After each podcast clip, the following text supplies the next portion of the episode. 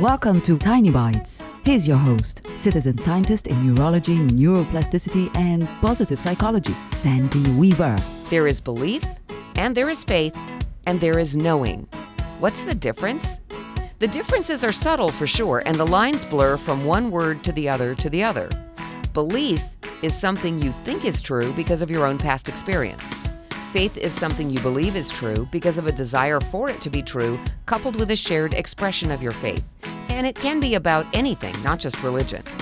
Knowing is the hard and fast reality of something that you've experienced over and over, so you can count on the truth of it.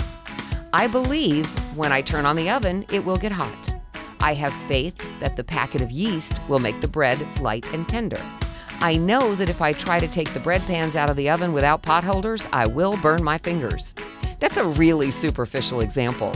Today, take five minutes, pick a slightly deeper subject, and play with what you believe, what you take on faith, and what you know.